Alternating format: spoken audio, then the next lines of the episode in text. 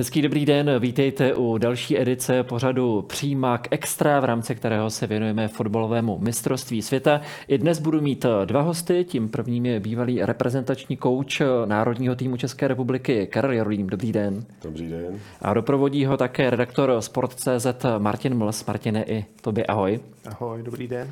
Tak eh, pojďme začít tím, eh, co se teď děje na šampionátu, protože už se rozběhla vyřazovací fáze a zatímco v základních skupinách bylo k vidění hodně překvapení, tak zatím v osmi finále favorité jedou. Oček, podle očekávání. No tak eh, dá se to tak, dá se to tak říct, protože všichni čtyři za mě favoriti jdou dál. Myslím si, že že v těchto těch utkáních eh, se už ukázal rozdíl, eh, rozdíl v té kvalitě, ale na druhou stranu musím, musím taky eh, zmínit to, že, že v podstatě všechny čtyři mužstva, které šli dál, tak střelili první branku. Takže nemuseli, nemuseli to, ten výsledek, hmm. výsledek otáčet. Dá se říct, že to že to pro ně eh, v podstatě bylo o to, o to, eh, o to snažší. Jako Ale dá se říct, že tomu víceméně uspůsobili taktiku, zejména třeba Argentina a Anglie, že se opravdu snažili hrát hodně zodpovědně a šli tomu naproti, aby dali gol jako první. Bez pochyby, ale zajímavý je to, že eh, jako ty výkony eh, od Anglie, třeba eh, hlavně první poločas do té doby, než dali góla, tak jako za mě eh, to byl, to byl fotbal bez nápadů. Hmm. Neměli, neměli čím soupeře soupeře překvapit, no ale pak se ukázala právě ta kvalita v té finální fázi a ta efektivita a, a v podstatě během čtyř minut bylo, bylo, bylo po zápase. Jo. Ale ještě zmíním taky to, že e, Francie s Polskem v podstatě nakonec to vyznělo jako, jako exibice, ale ten zápas e, pro Francii se taky narodil lehce. Jo. První poločas e, ze strany, ze strany Polska velice kvalitní utkání, obrovskou šanci, mm-hmm. první. To si myslím, že, že, kdyby, eh, že kdyby eh, Polsko proměnilo, tak eh, rád bych viděl, jak by, jak by ten další průběh utkání vypadal, ale stejná situace v podstatě to bylo skoro jako přes kopírák. I Senegal měl první, první tak? gólovou šanci, takže tyhle ty dva zápasy se jako hodně, hodně podobaly. Na Anglii i na, i na Francii si ještě detailně posvítíme. Teď pro oba stejná otázka, kdybyste měli vyřknout jméno týmu, který se vám líbil nejvíc z těch, které už postoupily do čtvrtfinále turnaje? Já možná nechám, to nechám se, taky to, se, to se vybírá hodně složitě, protože jak tady pan Jarolím správně zmiňoval, nikdy to nebyla jízda prostě od první minuty, že by to ty favoriti hrnuli hrnuli eh, od podlahy, já bych možná řekl Nizozemsko. Jako, kdybych měl fakt jako na tvrdo někoho vybrat, no. tak jako Nizozemsko, který jako s Amerikou v podstatě ten zápas, řekněme, kontrolovalo, dalo rychlej gol vlastně do poločasu, stihlo dva a jako dá se říct, že z těch jako čtyřech týmů, eh, který zatím postoupili, tak eh, ty Nizozemci asi možná předvedli takový, řekněme, jako nejpřesvědčivější výkon. Pane Jolíme, i pro vás stejná otázka a slovo chlapa, který ano, tím Ano, ano. E, jako tyhle ty zápasy e, v tom osmifinále mě, mě připadly tak, že ty mužstva hrály jakoby to, to, co, e, to, co potřebují k tomu, aby, aby postoupili dál. Samozřejmě je to můj subjektivní, subjektivní pocit, ale Eh, za mě, jako i z těch předchozích utkání eh, ve skupině, tam se mi holanděni tolik nelíbili, i když si splnili, prostě eh, uhráli si, uhráli si svoje. Jo. Navíc je to, je to turnaj, který, je, který, který trvá nějakou dobu, takže jako nikdo se nějakým výkyvům nevyhne. Za mě zatím je to Francie, která jako si myslím, že hraje vážný fotbal, ale samozřejmě Holandsko taky musíme počítat se Španělskem. No a to, a to bych se opakoval. E, uvidíme Brazílii, jestli Neymar bude v pořádku. Jinak za mě ta kvalita tam je taky obrovská. Takže e, všechno, jsem na to zvědavý. Všechno ještě probereme. Ještě se vás teď zeptám každého na jedno jméno z těch týmů, které už postoupily do čtvrtfinále. Kdybyste měli jmenovat top individuální výkon. Jedno jméno od každého. Pane Rolíme, začínáte. No tak asi neřeknu nic eh, mimořádného, když řeknu Mbappé. No. Mbappé? Já souhlasím, Mbappé. Byť jako taky nebyl dominantní od začátku, no, měl, ale... měl, tam, měl tam ztráty, občas působil trošku otráveně, že? ale někdy, někdy ten no, balon no, zbytečně předrží a to a jenom hmm. tak, jako aby byl, aby byl vidět, ale, ale jak se dostane do, ty, eh, do, do, těch, do toho prostoru, eh, odkud jako může být nebezpečný, tak to je, to je, to je zabijáč. Čísla mluví jasně nakonec. Hmm.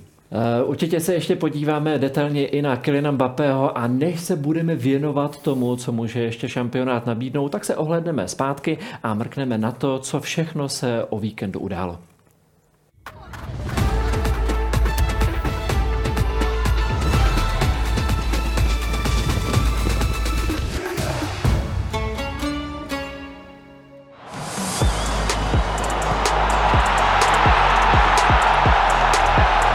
Jako první si postup do čtvrtfinále zajistili nizozemci, kteří si proti Spojeným státům už v první půli vypracovali vedení 2-0 po velmi podobných přihrávkách Denzla Dumfriese. Mezi střelce se zapsali Memphis Depay a Daily Blind.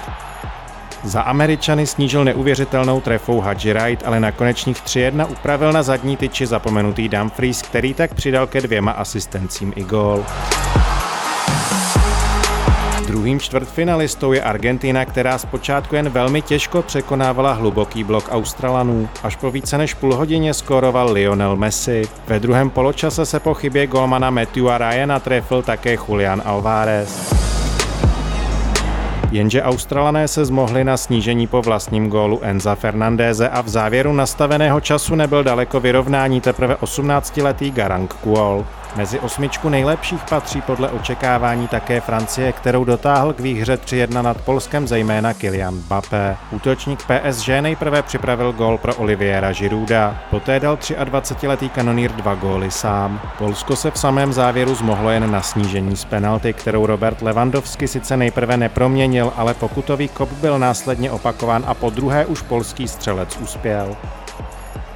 Do bojů o účast v semifinále zasáhnou také angličané, kteří se sice zpočátku proti Senegalu hodně trápili, ale po 38 minutách dostal Albion do vedení Jordan Henderson. Krátce před přestávkou pak přidal druhý gol ostrovanů Harry Kane, pro něhož to po třech asistencích v základní skupině byla první trefa na turnaji. Po změně stran přidal branku na konečných 3-0 Bukayo Saka a stejně jako Kaneovi mu asistoval Phil Foden.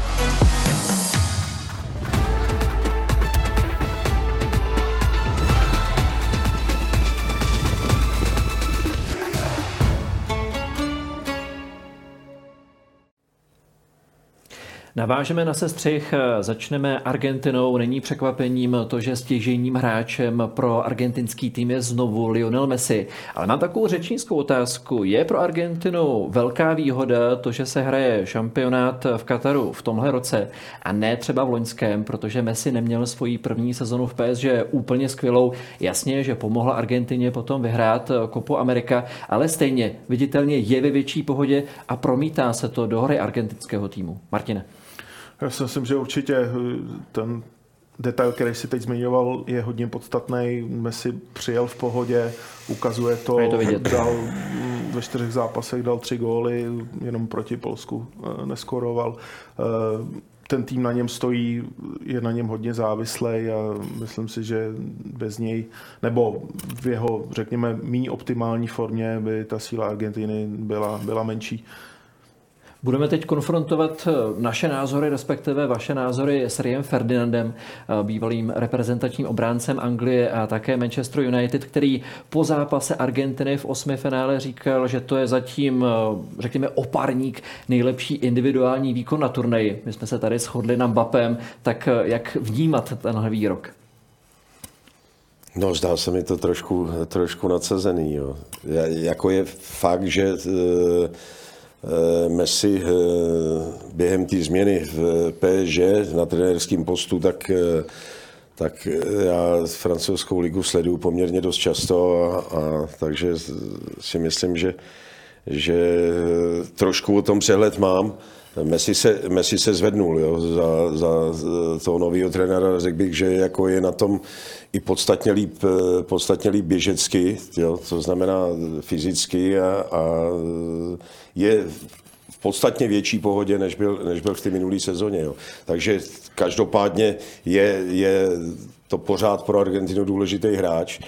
Samozřejmě to mužstvo, mužstvo taky na něj, na něj spoléhá a, a pracují na něj, jo, protože on přeci jenom do té defenzivy, i když jsem viděl taky momenty, že, že dokázal Zabral. i zabrat, jo, což eh, u něj je celkem, celkem výjimečná záležitost.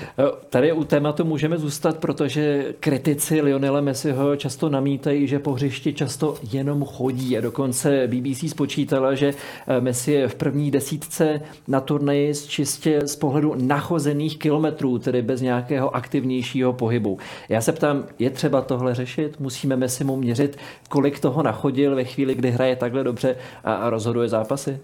Já si myslím, že je to spíš jenom taková zajímavost statistická, že tohle to se řešilo už, už eh, kdysi dávno, když možná třeba začínal, nebo když se třeba dostával eh, do toho svého, řekněme, nejlepšího období, ale myslím si, že na to už si u něj dávno všichni zvykli, že se potom, potom hřišti projde, občas se vysmrká do dresu, eh, prostě, že dělá věci, které by se třeba u naprostý většiny hráčů třeba netrpěli, třeba je trenér se a okamžitě sundal, může pan Jarolím no, říct, no, ale, já chci ale právě zrovna říct, pak, to, pak udělá, to, pak udělá tu, jako, jako tu geniální debata, věc a ta, je vymalována. Ta, ta debata je zajímavá, ale to právě to, co se odehrávalo třeba v loňském roce právě v e, mužstvu PSG, hmm. tak, e, tak tam byli tři takovýhle. To byl Bape, eh, Neymar a eh, Messi. No a to už je jako eh, na jedno, na jedno mužstvo je to, hmm. je, to, je to až až. Jo. No, já jsem se právě chtěl zeptat, to, co teď řešíme směrem k Messimu z pohledu trenéra, a o vás se vždycky říkalo a říká, že vy jste přísný trenér, takže prominu to asi Messimu ve chvíli, kdy mi potom rozhodne zápas. No, tak samozřejmě, jako musí, musí se přizpůsobit eh, ten zbytek mužstva, prostě to musí nahradit, nahradit něčím jiným. Jo. Já dám jenom takový příklad, i když Titěrnej, jo, v Boleslavi, když jsme měli Evertona, jo, který taky jako e, do e, obrané činnosti toho, toho moc neudělal. Hmm. No ale když e, 30 metrů od branky soupeře, no tak byl, byl geniální. Jeden na jednoho, finální přihrávka, e, zakončení, jo. Ale podmínkou, eh, podmínkou je, že tam musí být ta nadstavba, protože znám i případy z fotbalových týmů ve chvíli, kdy třeba měl hráč určité úlevy do defenzivy a potom neměl, jak se teď moderně říká, neměl čísla, tak no, to jasný. dostával no. zbaštit, řekněme, od zbytku týmu. Takže pokud je nadstavba, dá se letos promenout. Je to tak? E, přesně, přesně tak. No a, a od některých hráčů, i kdybyste jako s nima dělal, já nevím co, to z nich nedostanete. To, co ten hráč umí směrem dopředu. Jo. No tak prostě ten týmový výkon spočívá i v tom, že tyhle který ty, který ty eh, nadstandardní schopnosti nemají do ofenzivy, no tak musí udělat tu práci do, hmm. do obrany. Pojďme se teď zaměřit na soupeře Argentiny ve čtvrtfinále a to bude celé zemí. Je to tak. Kdybychom měli vypíchnout eh, klíčové herní rysy nizozemí na turnaji, o čem bychom hovořili? Trenérský pohled jako první. Můj? Hmm. Martin podle mě netrénujete žádný tým, pokud se nepletu. Jako, zatím to eh, asi, za, mě, za mě, eh, co bych vyzvít, eh, nesmírně disciplinovaný, disciplinovaný manšaft. Jo, který jako to má jasně daný od, od trenéra jo, a držej, držej se toho. Jo. Takže to bych, to bych řekl, že je, že, že je na prvním místě a, a proto už tady i padlo to, že, že Holanděni jako opravdu můžou jít hodně daleko. Je to možná trošku nezvyk, protože ještě pod Ronaldem Kumanem hráli hráči Oranie úplně jinak, ale tady to je, souhlasím s tím, velmi zodpovědný výkon, skvělý rychlý protiútok. A ještě jedna věc mě zaujala, když jsem se díval na poměr střel na bránu a vstřelených gólů, tak velmi vysoká efektivita. Jasně, možná to není třeba tak, řekněme, atraktivní fotbal, na který jsme třeba bývali zvyklí u nizozemců, ale, ale hrajou pragmaticky, přesně jak si zmiňoval, ta, ta efektivita eh, tam je, tam je velice vysoká a možná proto jsou jako celkem pohodě eh, mezi těmi nejlepšími osmi na turnaji. Když půjdeme po jménech, v základní skupině řádil Kody Chakpo, který dal tři góly, ale my jsme, to můžeme prozradit, my jsme se tady shodli ještě před natáčením, že naprosto zásadní pro nizozemí je, že je zpátky Memphis Depay po zranění. Já bych řekl, že ještě není úplně stoprocentní, ale přesto je to strašně znát, že je ve hře. Je to tak? Naprostý, naprostý souhlas. Myslím si, že pro to mužstvo a obzvlášť teď v těch vyřazovacích bojích, tak, eh, tak, je, to, tak je to pro ně klíčový hráč do ofenzivy, ať už jo, buď se prosadí sám, nebo, nebo je schopný připravit e, e, dobrý situace pro spoluhráče, takže za mě je, je pro Holandsko důležitý.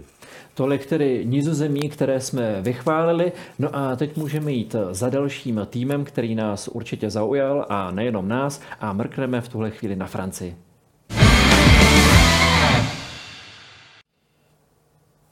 My už jsme chválili Kyliana Mbappého, který v osmi finále dal dva góly a k tomu ještě přidal asistenci. Možná tam je určitá drobná paralela s Lionelem Messim, protože než dal Mbappé svůj první gól v osmi finále Polsku, tak eh, televizní komentátoři říkali, že to není úplně ono. Ale zase my tady asi nepotřebujeme, aby Mbappé jezdil jako motorová myš, ale aby ve chvíli, kdy dostane prostor, jakože ho dvakrát dostal, tak aby efektivně zakončil. Je to tak, no, je to tak. Mohlo to tak jako i působit, protože e, tam docházelo v některých situacích k relativně laciným, laciným ztrátám, ale e, někdy i zbytečně ten balon e, předržel a, a ne, nesnažil se to hrát efektivně, ale, ale no, pak přijdou, přijdou ty situace, kterých on se dá říct, že je neomilný a je to, je to neskutečný zabij, zabiják. Jo. To... Já musím navíc říct, že se mi hodně líbil v pozici křídelního hráče, byť víme, že on velmi efektivně je schopen hrát eh, také na pozici hroťáka. Eh, ve chvíli, kdy byl vystřídaný Žiru a Mbappé se pohyboval na prostředku, tak eh, z hlediska trhání obrany, zejména za stavu, jaký byl, tak je pořád asi účinnější, když hraje na křídle. Je to tak? Já si to taky myslím, eh, kor, když je tam pak ta spolupráce, řekněme, s Giroudem, tam si dokážou, dokážou si vyhovět, eh, z toho křídla dokáže pak i se běhnout na střed a, a udeřit. Takže to jsou, to jsou jeho velice silné zbraně. Mbappé dal na mistrovství seta už 9 gólů, rekord drží Miroslav Kloze, těch je 16, to asi je hratelné pro Mbappého. Rozhodně, v jeho věku eh, bude mu 24 před Vánoci. Eh, pokud eh, nepřijde nějaký zranění v době, v době mistrovství světa nějakýho, tak si myslím, že se, ten... Se, nebo jestli se nezblázní. on, on, je, on, jako když ho člověk, když ho člověk pozoruje to a teď navíc, co, jako má za podmínky v PSG a tak dále, takže no a teď takový maníry, jako eh, mohl pochytit i od Neymara, případně Messiho. Taky pochytil takže, některý určitě. Takže, takže eh, doufejme, že ne, protože pro fotbal si myslím, že by to byla, že by to byla škoda, ale když půjde eh, prostě nějak ve stopách, jakoby, který se předpokládají, že by mohl jít, hmm. tak si myslím, že má šanci Kloze překonat. Můžeme připomenout to, že Mbappé už dal na mistrovství světa stejně gólů, jako má Cristiano Ronaldo, tedy 9 a má o jeden gól víc než Lionel Messi a přitom zdaleka neodehrál tolik šampionátů. Ale já se chci bavit ještě o jednom francouzském jménu a to je Olivier Giroud, který, jak známo, překonal rekord Thierryho Henryho v počtu nastřílených gólů za francouzskou reprezentaci. Napadlo vás ještě pár let zpátky, že to bude právě Žiru, kdo, kdo překoná Thierryho Henryho? Já bych pravdu řekl, mě ne. Mě ne, protože on v podstatě, já nevím, jak je to dlouho, co odešel z Arsenálu. Eh, loni odcházel. Ne, z Arsenálu. Eh, z Loni odcházel v Chelsea. Z Chelsea. Ne? Z Chelsea jo, odcházel ano, ano, Ale nejdřív šel z Arsenálu do Chelsea, tam, tam strávil nějakou dobu a e, tam už jsem měl pocit, že, že v podstatě je na, e, na konci své kariéry, že už nemá co nabídnout. No. A nakonec jako e, přestoupil do Itálie, kde taky z začátku jakoby nehrál úplně pravidelně. Letos myslím, že jako má velmi, velmi kvalitní formu a musím říct, že na to, co ten hráč měl za sebou a, a v podstatě, že, že byl schopný se smířit jakoby i s tou rolí náhradníka, že se neurazil jo, a, a, a prostě tak se, mu to, tak se mu to díky možná tomuhle, jak se choval, hmm, tak, se mu to, tak se mu to vrací. Mě k tomu napadá ještě jedna věc. Jestli by ten rekord Olivier Giroud překonal i pod jiným reprezentačním trenérem, než je Didier Deschamps, protože je známo, asi to úplně nepřeženu, když řeknu, že Deschamps je fanouškem Oliviera Žiruda, že se ho zastával i na poslední mistrovství světa, kde nejenom, že Žiru nedal gol, dokonce ani nevystřelil na bránu, tak si vzpomínám, že mnohokrát Deschamps mluvil o tom, že je pro něj cený i z hlediska podržení míče, rozehrání při standardkách, že možná jiný trenér by mu třeba tolik důvěry nedal. Takže tohle je ukázka toho, co všechno dělá důvěra trenéra, nejenom na té klubové úrovni, kde se potom prosadil no. i z pozice náhradníka, ale i v roli reprezentačního hráče a reprezentačního trenéra.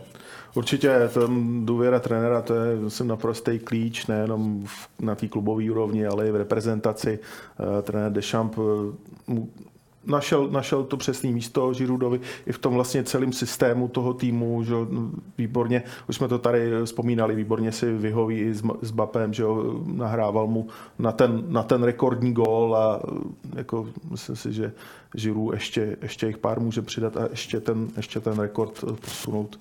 Pak jednou pro Mbappého, který ho asi, asi časem určitě vymaže. Je to tak, Mbappé má 33, mm, takže ve svých to letech, není, není tolik. Ve svých mm. letech je to fantastický číslo. Já bych jenom navázal eh, na tu odpověď eh, eh, bylo vidět, když Žiru střídal, že, že Didier Deschamps mu skočil kolem krku, takže myslím si, že to, že to prožívá podobně stejně jako, jako Giroud. No. Jsou v tom spolu. Přesně tak. Ten rekord prostě musel udělat za každou Ano, ano. Tolik tedy je Francie, tolik Mbappé, tolik Giroud. My spěcháme za dalším tématem a podíváme se na soupeře Francie ve čtvrtfinále a to je tým Anglie.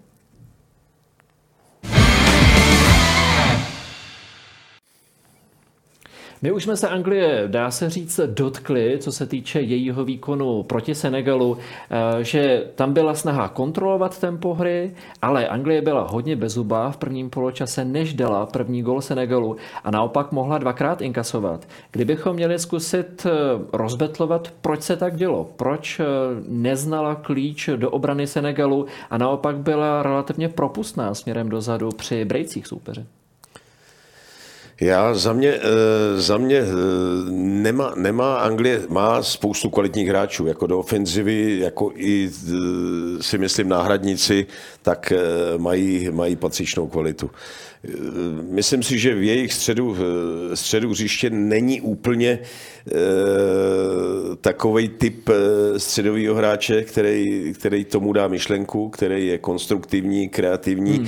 To si myslím, že, že právě bylo první poločas vidět na hře, na hře Anglie a za mě, eh, vzhledem k tomu, že ten Senegal se snažil chvílema, eh, přeci jenom ten pressing trošku vysunul, nebo to měl postavený ten blok ve středním pásmu, eh, tak mi tam chybělo víc, víc náběhu za, za, obranou, za obranou řadu. Takže vzhledem k tomuhle způsobu hry, co, co Anglie produkovala, tak e, si nebyli schopni vytvářet nějaký nebezpečný, nebezpečný situace. Plus ještě jedna věc, možná rozehrávka od stoperů, taky nebyla úplně optimální. Ne, tam si myslím právě, že když narazí na mužstvo, který se na ně připraví hmm. a bude vědět, že kde jako tu Anglii tlačí bota, tak, tak bych řekl oba dva stopeři problém v rozehrávce, ale za mě i e, nejsou e, doví, jak rychlostně vybavený ani, ani směrem, e, ani směrem jakoby do, do defenzivy. Když to ale obrátím do pozitivna, Martine, tak jeden z hráčů, který, dá se říct, tahal za Anglii horké kaštany z ohně, byl teprve 19-letý Jude Bellingham, který měl podíl na prvních dvou golech. Seš fanouškem tohoto hráče? Rozhodně, rozhodně. Já si myslím, pokud nepřijde nějaký hloupý zranění, tak má před sebou velkou budoucnost a tenhle ten turnaj ho zastihnul ve, ve vynikající formě a já si myslím, může, může se ještě hodně hodit už eh, v tom čtvrtfinále s Francií, který se třeba může zvrhnout v nějakou přestřelku a tam si myslím, že třeba jeho gól nebo góly se, se, se můžou hodit. Kde bys ho rád viděl? Jak dlouho ještě vydrží v Borussii Dortmund podle tebe? No, já si myslím, že se asi poměrně brzo bude, bude vracet do Anglie, že, že si myslím, že nějaký z těch top týmů si ho, si ho vytáhne a, a bude hrát Premier League, vlastně nejtěžší soutěž na světě a ty, ty zápasy mu tam můžou zase strašně moc dát, aniž bych, aniž bych nějak chtěl jako snižovat Dortmund, to, to vůbec ne. Tam jako spousta hráčů, co, co by dala za angažmá v Dortmundu, ale hmm. myslím si, že, že jeho, jeho jako budoucí kroky uh, povedou do Premier League. Hmm. Ale já si myslím, že to angažmá, že mu tam, že mu tam pomohlo určitě. Jak, no. jak říkám, ne, no. ne, nechci, nechci to vůbec snižovat. V dresu Anglie se tentokrát neprosadili hráči z lavičky, tak jako v minulých zápasech, ale jak na straně Anglie, tak i na straně jiných týmů se zatím náhradníkům v Kataru poměrně dost daří a my k tomu máme natočený materiál.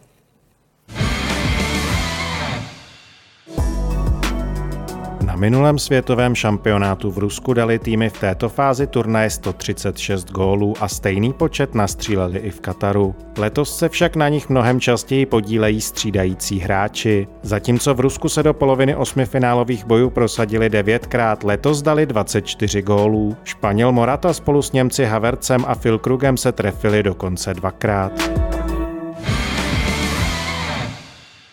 Tak viděli jsme příspěvek, který hovoří o tom, jak se daří náhradníkům na turnaji, kteří dali už celkem 24 gólů v téhle fázi turnaje oproti devíti eh, při mistrovství světa v Rusku před čtyřmi lety. Eh, má to nějaké logické vysvětlení? No má to vysvětlení tady této probíhá, to byla dobrá poznámka, tak já bych možná nechal odpovědět. Tak začni, Martin. Já nevím, jako, jak, jak moc je to logický, ale uh, mě napadá právě vlastně ta pravidlová novinka, která se zavedla vlastně po pandemii nebo během pandemie, uh, a sice pět, pět náhradníků. Uh, trenéři to jako ne, ne vždycky, ne v každém zápase využívají že jo, tu možnost poslat pět nových hráčů, protože tím vlastně víceméně z poloviny se ten tým obmění, ale, ale vlastně každopádně ta možnost těch střídajících hráčů je teď vlastně, uh, to, to, to využití je, je daleko vyšší než, než v minulosti a myslím si, že jedním z těch jako hlavních důvodů je právě tenhle ten fakt, že uh, do hry přijde mnohem víc hráčů nových než, než dřív a tím pádem i pak roste ta pravděpodobnost, že že skorujou. Já bych k tomu jenom ještě podotknul, protože když byly povolený jenom tři střídání, jo, tak buď někdy se stalo to, že třeba už v průběhu prvního poločasu vynucený hmm. střídání, potom v průběhu druhého poločasu třeba, a i kdyby nebylo vynucený střídání, tak většinou pak ten trenér stejně sahne eh, ke dvou střídáním a to jedno si nechá pro případ, kdyby náhodou se, se něco, něco stalo. stalo. Takže s tím třetím střídáním se stejně čeká, hmm. Eh, dá se říct tak jakoby do poslední chvíle, aby pak to muselo, nemuselo dohrávat, dohrávat o deseti. Tímhle s tím eh, větším počtem střídání, tak v podstatě tohle, tohle už se eliminuje, takže ten trenér nemusí mít obavy Má tam ty hráče dostat, dostat, dostat, dostat, i dřív. Hmm. Třeba už jako velice rychle jsou na place třeba tři noví hráči Přesně a, tak. A, a ty zbývající dva se tam ano, dostanou ano. někdy ke konci nebo už třeba tak, vůbec, tak. ale eh, ty náhradníci teď hrajou třeba velice eh, jako vě, větší porci, větší ano, porci minut ano. než než třeba dřív. Dává to smysl, asi se shodneme na tom, že to je zásadní. Může hrát třeba roli i to, že se hraje turnaj v tom nezvyklém termínu. To znamená, že hráči jsou rozehraní, že spousta hráčů, kteří jsou teď náhradníky, tak ve svých klubech eh, plní eh, roli hráčů v zahajovacích jedenáctkách. Eh, nebyla tam žádná pauza, žádné soustředění, ty si dohrál klubovou soutěž a víceméně obratem si začal znovu hrát, byť třeba z lavičky, takže i ta třeba lepší forma některých hráčů může mít roli. Může, eh, i to si myslím, že, že může mít eh, vliv na to a, a, a ve spoustě soutěží eh, po skončení šampionátu se krátce, krátce na to začíná, takže jako i ty hráči se chtějí udržet v dobrým rozpoložení a v dobré formě, aby když se pak vrátí do klubu, tak aby, aby navázali na to, na ty výkony, který, který odevzdávali, hmm. než, eh, než se eh, dostali pak na mistrovství světa. No. Samozřejmě tam může být i faktorem to, že někteří hráči jsou, dá se říct, z povahy zažolíky, a plní tu roli jak v klubu, tak v reprezentaci. Měl jste vy během svého angažma, během svých různých angažmá nějakého klasického žolíka, který byl přesně tím hráčem, že když jste ho podstavil od začátku, tak to úplně nefungovalo, on to asi nerad slyšel a byl potom efektivní v těch posledních 20-30 minutách. No, to bych musel zapátrat, zapátrat, zapátrat v paměti, ale eh, většinou eh, jakoby eh, na té klubové úrovni, co já jsem byl, tak, tak většinou pak jako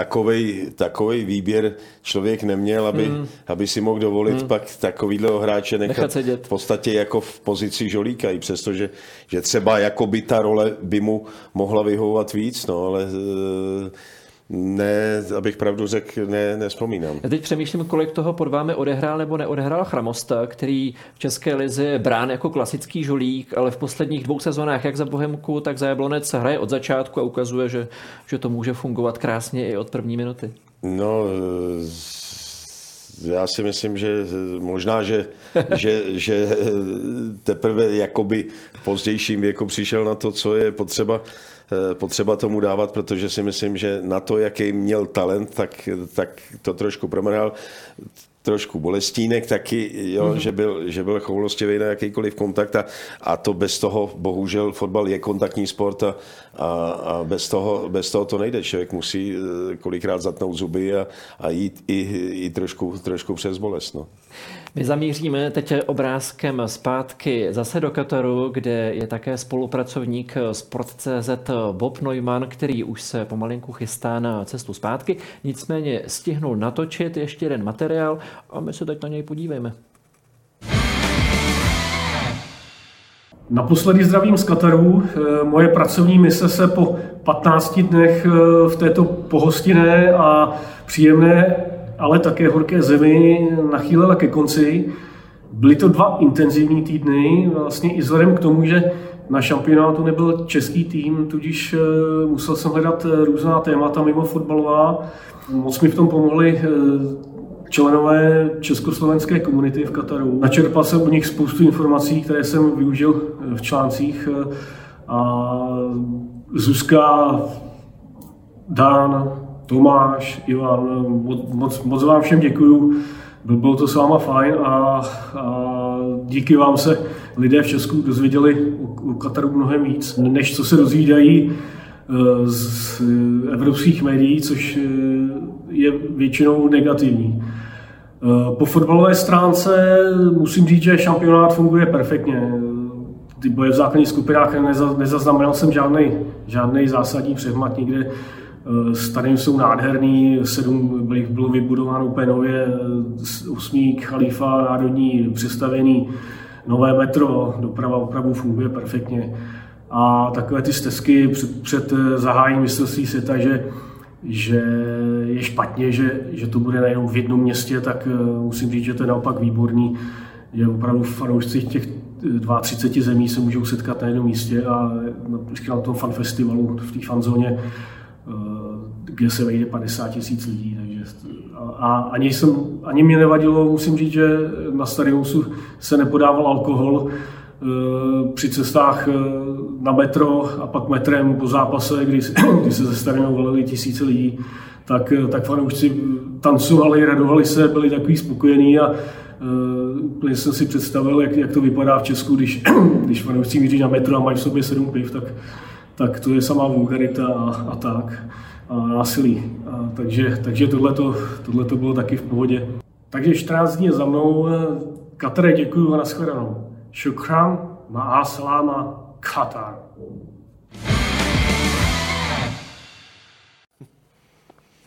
Tolik tedy Bob Neumann naposledy z Kataru. Můžeme přislíbit, že se může pochlubit i osobně to, jak na tom je, se znalostí místního jazyka, protože dorazí ve čtvrtek do dalšího dílu přímáku Extra. I na něj to asi mělo pozitivní vliv, že tolik také nemohl holdovat pivu po zápasech, ale zlepšoval se v jazykových dovednostech. Pojďme mi ještě projít to, co nás teď čeká na turnaji, respektive čeká jednotlivé týmy, a to je pokračování osmifinalové fáze. Vykopněme zápasem mezi Brazílií a Jižní Koreou. Brazílie má pozitivní zprávy, Neymar by měl být připraven. Je otázka, jestli v zahajovací jedenáctce, ale určitě bude v zápasové nominaci. Nicméně tam jsou nějaké jiné absence. Celkově, když bychom si měli posvítit na Brazílii, možná ofenzivně to není zatím taková paráda, jaká se čekala. Jak eh, vidět zápas proti Jižní Koreji, pane Jarolíme? No, eh, já jsem přesvědčený o tom, že Brazílie má jako na každém postu eh, velice, velice kvalitního hráče. Otázka samozřejmě, jestli bude hrát Neymar, protože eh, s Neymarem a bez Neymara je, ať je to jak chce, prostě ten rozdíl, rozdíl tam je. Navíc jsem taky přesvědčený o tom, že Brazílie určitě si dá pozor na to, aby nedošlo k dalšímu eh, překvapení a to mám na mysli ať už Japonsko nebo, nebo mm-hmm. i Korea, eh, že postoupili ze skupiny na úkor jakoby větších eh, favoritů, takže, takže eh, toho se budou chtít vyvarovat a, a že, budou, že budou důsledný v první řadě směrem do defenzivy a dopředu mají natolik kvalitní hráče, že věřím tomu, že se prosadějí a, a potvrdějí roli favorita a postoupí dál. Hmm. Pojďme ještě navázat, Martine. Pro mě je Korea, teď když ji vezmu jako soupeře pro Brazílii na první pohled a poslech hodně hratelný tým, ale současně nečitelný, tak eh, měl by si tradičně optimisticky naladěný brazilský fanoušek dělat vrázky podle tebe? tak já si, tak v Brazílii se asi nikdo vrázky dělat nebude, ale už jako ze svojí podstaty, že jo. Eh, ale eh, myslím si, že Korea odehrála tři poměrně vyrovnaný zápasy ve skupině, do toho osmifinále se, se dostala, myslím, jako i celkem zaslouženě, vybojovali si to pak na konci proti Portugalsku je, je otázkou, jak, jak se bude vyvíjet to osmifinále, ale myslím si, že když se jim třeba dlouho podaří držet 0-0, eh, že, že Brazilci třeba mohli znervóznět a jako jde, jde, jde o to, aby, aby odehráli nějakou vyrovnanou partii, řekněme, jak jsem říkal, co nejdíl a, a pak si myslím, že, že by se to mohlo vyvíjet i, i docela zajímavě. Já bych to jenom doplnil. Ono, v obě dvě ty eh, azijské mužstva, eh, Korea a i Japonsko, eh, prostě jsou to mužstva, který, který chtějí běhat. Který chtějí běhat a, a, a potom jako dokážou být nepříjemný jakýmukoliv soupeři. Pokud se tomu nepřizpůsobím. Přesně tak. Ještě jedna věc k tomuto zápasu. Oba dva týmy se potkali relativně nedávno, zhruba půl rok zpátky. Hrálo se, můžeme říci, v plných sestavách a Brazílie vyhrála 5-1. Trenérský pohled, je to spíš závazek pro Brazílii, to, že se očekává, že by to mohlo být zase jednoduché, nebo je to pro mě jako pro trenéra a pro tým výhoda, že jsme si vyzkoušeli, že to jde, nebo se to vůbec nedává srovnávat, protože to teď bude úplně na jiné kompetitivní úrovni? Ale tak samozřejmě vzhledem k tomu, že víme, jakou Brazilci mají mentalitu, hmm. že můžou mít tendenci cokoliv podcenit jako hmm. z té pozice toho, že jako jsou si vědomi toho, že fotbal, že, to fo, že fotbal hrát umějí a, a že, že to třeba jako ne, ne, nebude muset obnášet stoprocentní, stoprocentní úsilí, tak by mohli mít tendenci to trošku podcenit, ale myslím si, že je na trenérovi, aby, aby je z toho vyvedl a, a, a opravdu se na to utkání připravili ze všem všudy. Pojďme na další osmifinále a to je třeba pro mě hodně zajímavý zápas mezi Marokem a Španělskem.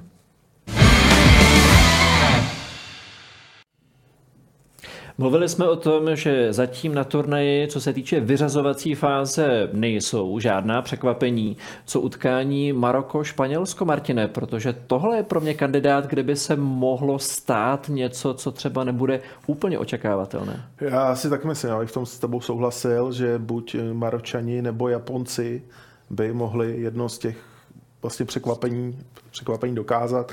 Zatím, jak jsme se tady o tom bavili, čtyři papíroví favoriti šli dál, ale tady si myslím, že buď, buď Maročani nebo, nebo Japonci by to mohli dokázat. konkrétně Maročani, že jedou, jedou výborně na tom, na tom, na tom turnaji. První místo ve skupině s, s Chorvatskem, Belgií, že to se absolutně nečekalo, na to bychom si asi, ne, myslím, bychom si na to sázeli, ale asi, asi jako úplně ne neprohrávali. Jsem, jsem se zvědavý třeba, kdyby prohrávali s tím španělským, jak by, jak by na to reagovali, jak by, jak by, jak by ten tým vypadal ale uh, myslím si, že nemají, nemají co ztratit. Tam ta hlavní, hlavní tíha bude na těch, na těch Španělích, byť třeba oni sami, Maročani, v podstatě po, to, po té, co vlastně vyhráli tu skupinu, tak říkali třeba, že by ten turnaj mohli vyhrát, že oni jako, že mm. jsou, jsou trošičku těma, no. těma úspěchama postupně jako, jako trošku namlsaný a, a už, už jako možná jsou i jako myšlenkově třeba někde jako výš, než, než by třeba teď jako, jako měli v té v realitě být. Mě, pane Jarolíme, na Maroku baví to, že i když je to tým, který je, klidně bych řekl, napěchovaný individualitami, Golman Bunu, eh, útočník Enesiri, Zjech nebo Hakimi, tak současně, nebo aspoň mně to přijde, tak se všichni podřídili systému, který skvěle funguje. A teď je otázka, jestli ten španělský tým, který je docela dost mladý, tak jestli bude dostatečně zkušený, dostatečně trpělivý na to, aby si s tím poradil, protože Maročani se asi nikam nepoženou. Viděli jsme na turnaji, že jejich defenzivní fáze je velmi dobrá. Naprostý souhlas, ale přesto uh Přesto jsem přesvědčený o tom, že, že si s, tím, s tímhle utkáním, utkáním Španěle, Španěle poradí. Jo. Oni měli jako teď v podstatě začali eh, dobře, dobrý vstup na šampionátu, pak remíza, remíza s Německem a, a nakonec třetí zápas prohra, takže řekl bych, že si vybrali teď eh, dva zápasy nebo určitě ten jeden jakoby slabší chvilku, takže jako do toho zápasu si myslím, že, že půjdou, že půjdou 100% připravený. Myslím po všech stránkách, hlavně taky v hlavě a, a že to utkání zvládnou. Nemusí to být jednoduchý. Jo. Na druhou stranu by mě zajímalo taky, jak by se pak chovali, jo, když by se Maroko dostalo, dostalo do vedení. Takže Uvidíme, ale já věřím tomu, že eh, Španělsko potvrdí roli favorita. Španělsko určitě půjde do tohoto zápasu v roli favorita, byť jsme mluvili o tom, že Maroko se zatím jeví velmi dobře. My se podíváme ještě na jeden zápas a to je střetnutí, které možná nemá úplně jasného favorita, byť jeden tým favorizován bude a to je střetnutí mezi Portugalskem a Švýcarskem.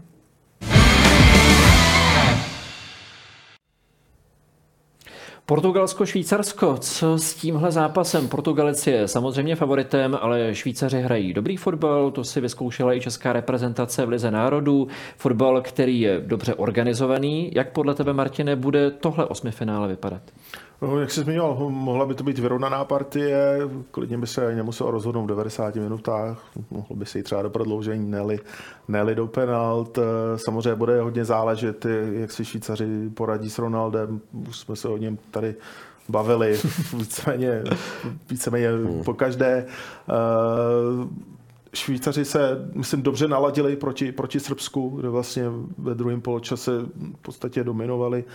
Uh, už pak jako Srby nepustili do, do, žádných, do žádných větších situací, takže uh, ze tří zápasů dvě výhry ve skupině docela, docela v pohodě. Kdyby měli lepší skore, ještě mohli přeskočit Brazílii nakonec. Hmm. Uh, takže si myslím, že naladění do toho, do toho budou dobře. Myslím si, že zase, řekněme, nějaká ta hlavní tíha bude na těch Portugalcích a ty Švýcaři, myslím, myslím jako můžou, můžou překvapit. Já bych se ještě dotknul tématu, nebo zůstal u tématu, který si zmínil, a to je Cristiano Ronaldo, protože vlastně v téhle sestavě eh, na začátku turnaje před prvním zápasem Portugalců, tak jsme si vzali Cristiana Ronalda na paškal. Vzpomínám si, pane Jarolíme, že vy jste byl směrem k němu relativně zdrženlivý vzhledem k tomu, co se dělo s Manchesterem United. Tak jak se vám zatím na turnaji Ronaldo líbí? No já si myslím, že, že, nebo ne, myslím, jenom podle toho, co vidím a samozřejmě i to, co se odehrává na klubové úrovni, tak jako to nejlepší má, to nejlepší má za sebou. Jo, samozřejmě není to, není to jednoduchý pro trenéra, eh, jako když ho v tom mužstvu má, tak aby ho nepostavil. Viděl jsem teď v tom posledním zápase, myslím, že to bylo taková zvláštní reakce, když byl, když byl Ronaldo střídaný a, a tak jako, že měl pocit, v podstatě už oni měli postup jasný, a, ale zřejmě chtěl být na hřišti, možná, že chtěl přidat třeba i branku nějakou a to tak. Ne, nemyslím si, že, že tam panuje úplně jako nejoptimálnější nálada, tak jako to bylo v předešlých letech, kdy Portugalsko získalo titul mistrů Evropy a tak dále, tak si myslím, že, že to cítím, že to, že to ovzduší tam nemůže být úplně jako optimální. Jaký máme předpoklad směrem k osmi finále, Martine? Poroste výkon Cristiana Ronalda s větším zápasem, anebo hrozí to, že pokud bychom se překlonili k tomu, že už to není úplně optimální, že to bude chtít brát příliš na sebe a může Portugalsku ublížit? Tak já si myslím, že rozhodně to bude chtít brát na sebe. Nevím, jestli příliš, jak jsi zmiňoval teď to slůvko, ale... Tak on jinak nehraje, než že to bude něm, hrát na sebe. Na něm, je, na něm je strašně vidět, jak prostě ještě jednou chce, chce uspět chce, chce ještě jednu trofej eh, s tím, s tím nároďákem získat. Samozřejmě je, je, je otázka, jak, jak k tomu přistoupí Švýcaři, jak, jak ho budou brát, jestli se na něj budou soustředit víc nebo, nebo méně, jestli se budou soustředit eh, tak nějak na všechny. No, to, je, to je otázka. Tolik tedy tři osmifinalové zápasy, které turnaj v Kataru ještě uvidí. Nezmínili jsme ještě jeden a to z toho důvodu, že možná v době, kdy se díváte na tento pořad, tak už to osmifinále je rozehráno. Pojďme se toho aspoň rychle dotknout a to je střetnutí mezi Japonskem a Chorvatskem. Já se trošku bojím, že tohle bude jedno z nejnudnějších utkání v osmifinále, protože Japonci porazili Španělsko, porazili Německo ve chvíli, kdy měli oni tvořit, tak prohráli s Kostarikou, nedali gól, Chorvati se také nikam nepoženou. Můj předpoklad je ten, že to bude hodně zavřené utkání. Co typujete vy, pane Jarolíne? Tak zavřený samozřejmě každý inkasovaný gól už eh, ten další průběh eh, utkání trošku, eh, trošku komplikuje pro to mužstvo, který inkasuje, ale já jako jsem pevně přesvědčený, že zkušenost, jakou, jakou má eh, chorvatský národák, eh, že, že si s tímhle utkáním poradí a, a postoupí dál. K tomu bych se překlonil taky, co si myslí Martin, který už se možná respektive divák už se možná eh, pokochal nad tím, že se dívá na zápas, který je 2-2, když jsem já říkal, že to, že to je zavřené, tak no, jak jasně, vidíš ty tenhle tak, zápas? Tak může padnout třeba rychlý gol, jako se to Chorvatům stalo proti Kanadě, že jo, pak, pak to museli, pak to museli otevřít a museli, museli pak do toho šlapat, takže samozřejmě záleží, záleží na tom scénáři, ale myslím si, že to bude jedno, řekněme, z těch možná nejvyrovnanějších vlastně těch, těch osmi finálových zápasů a, a že to taky uh, může být i, i, i zajímavý. A možná, jak se zmiňoval, no, může to být 0-0 může to být i taková jako dieta, řekněme. Ale to k těmhle zápasům často patří v playoff, to, jako to, to si přiznejme. Zápas budeme samozřejmě sledovat, vy určitě taky můžete ho sledovat také prostřednictvím portálu sport.cz, kde to můžete všechno vidět i s audiokomentářem. Na stejné adrese můžete vidět i všechny sestry k jednotlivým zápasům a samozřejmě tam najdete také spoustu dalších materiálů k fotbalovému mistrovství světa. Vám oběma už děkuji za návštěvu, děkuji za názory a budu se těšit na příští skladání. Děkuji za pozvání. Taky děkuji. A mě už nezbývá, než vás pozvat na další vydání pořadu Přímák Extra, které je v plánu ve čtvrtek. Moderátorem bude Radek Šilhan, přijde bývalý reprezentant Karel Poborský a to, jak se naučil arabsky, přijde předvést také Robert Neumann. Do té doby se mějte krásně, ať se vám mistrovství seta ve fotbale líbí.